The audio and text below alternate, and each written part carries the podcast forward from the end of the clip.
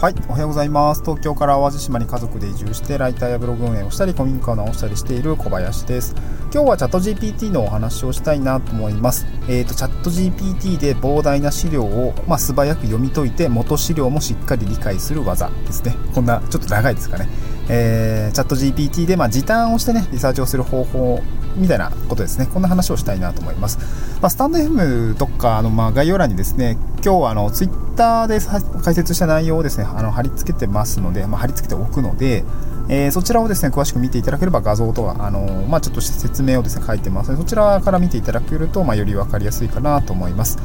えー、っと、チャット GPT で、まあ、資料を素早く読み解いて、まあ、理解する方法ですね。こちらですね。手順としては、まあ、3つぐらいありますね。そんなに難しくないですね。まあ、まずは、まあ、1つ目が あのまあ、ドキュメントですね、資料を用意します。まあ、ワードのドキュメントで今回やってみたんですけど、まあ、よくその観光庁が出しているガイドライン資料だったりとか、まあ、データ白書みたいな資料ってあると思うんですよ。まあ、PDF で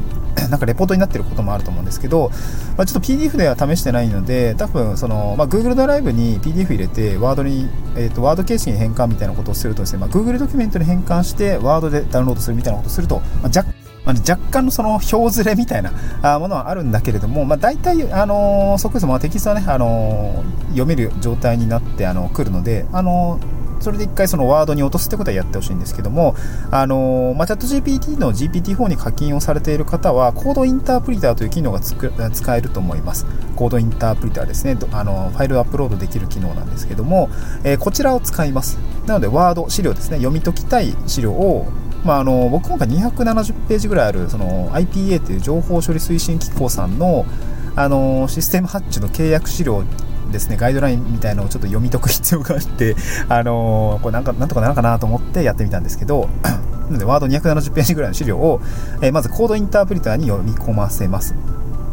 でその後どうするかっていうと、まあ、その内容をですね、あのまあ、チャチャット GPT ではその資料を読み込んであのその内容をもとにあの、まあ、いろいろこう回答を返してくれることができます。まあ、なので、まあ、僕はそのとあのその資料から読み解きたい内容、まあ、これが知りたいんだけどって、まあ、お願いするわけですよね。あの要約してみたいな、えー、この内容知りたいからこういう内容を予約してくれないかいみたいな感じで予約しました。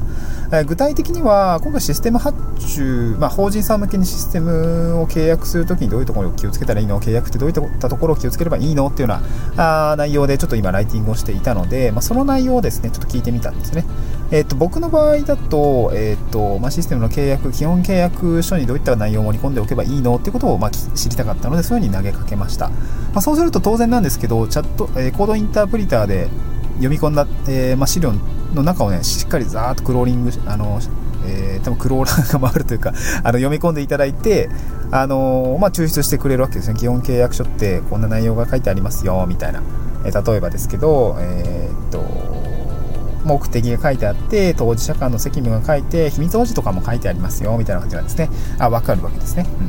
うん。で、本来であれば、チャット GPT ってこういうふうに、こう、まあ、要約だったり端的に伝えてとか分かりやすくあの回答してみたいなことに対して、すごくこう、あの大きな力を発揮してくれるような内容だと思うんですけど、まあ、とはいえ、僕らがやらないといけない人間がやらないといけないことっていうのはその内容は本当なのかあ間違ってないのかあ誤った解釈をはらんでないのかっていうところはやっぱりチェックしないといけない、まあ、リーガルチェックだったりとか内容のその妥当性のチェックっていうところはやっぱりやらないといけないのでチャット GPT にチャット GPT の内容でまあ、ざっくり把握はできたと。多分こういうことなんだろうなっていうことで把握はできるんだけど、その裏取りはしないといけない。つまり、その裏取りはじゃあどうするのかっていうところの今回のその内容になってるんですけど、あのー、内容を把握して、その元の資料をね、なんていうのかな、うんまあ、読み返すってことは当然大事なんだけど、まあ、その時に、これ今回抽出してくれた内容ってどこに書いてあるのかなが分かると多分ちょっと時短になるじゃないですかでそれができないかなって思った時にあのーこんなね、えー、そのチャット GPT 指示を出すと実現できたっていう話ですね。うん、で、3つ目、えー、手順の3つ目ですね、1つあのが、まあ、要約された内容がですね、アップロードしたドキュメントのどこに書いてあるのか、ハイライトをつけてファイルを出力してっていうようなことをですね、あの指示をすると、あのー、やってくれます。これすごいよね。そのワードをさ、アップロードして、えー、その内容をもとに要約して、あのお伝えして、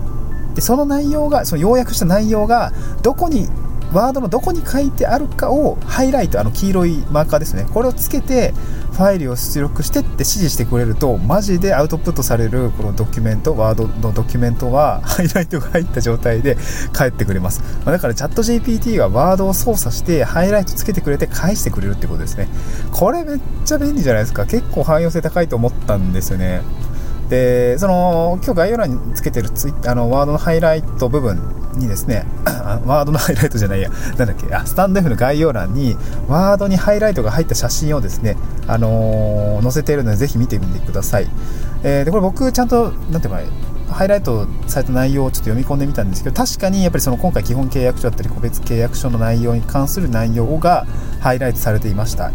あの、やっぱあった方が読みやすいですね。あ、多分この辺なんだなとかね、えー、流し読みができたりとか、あとこの辺か、みたいな。形がですね、こうワードを見てみて、ワードの資料を見ていてすごくあの分かりやすくなっていたので、やっぱりね、膨大な270ページぐらいあるページを全部一から真っ白な状態で読むのは結構大変。結構大変なんだけど、チャット GPT が要約した内容を踏まえて、その要約した内容がハイライトに入った状態で読むんだったら全然違う。関係ないけど読まなくていいんだもん。ハイライトがついてるかついてないだけでそれがねあの人力であるのかチャット GPT やるでやるのか全然違うからこの辺りはやっぱすごく時短になりますね。すごく良かったです。あのもともと資料はね、えー、観光観光観光庁だったり一般社団法人みたいなのが出している、まあ、ちゃんと確かなね、えー、データなのでこれ自体はあのすごく信頼性がある情報なんだけどもただ読み解くのには時間がかかるっていうような場合においてはこの、あのー、まだ裏取りの仕方っていうんですかねハイライトをつけて返してもらうっていうところはすごく使えるので、まあ、ぜひよかったらあの参考にしてみてください。えー、っと、まあ、チャット GPT を使って、このは普段ですね、まあ、あの、まあ、僕も子供育てながら、あの、限られた時間で仕事をしているので、時短術だったりとか、まあ、ライターにもこれ使えると思うし、まあ、コンテンツクリエイターの方もリサーチとかには使えるかなと思うので、まあ、もしよかったらですね、今後もこういったチャット GPT の話もしながら、あの、まあ、島暮らししつつ なんとか仕事を頑張っている個人事業主ですので、まあ、もしよかったら応援のフォローをしていただければなと思います。また次回の収録でお会いしましょう。今回の内容については、ツイでツイッターのリンクをですねつけておきますのでそちらからも、あのー、見ていただければなと思います。概要欄から見ることができます。また次回の収録でお会いしましょう。バイバイ。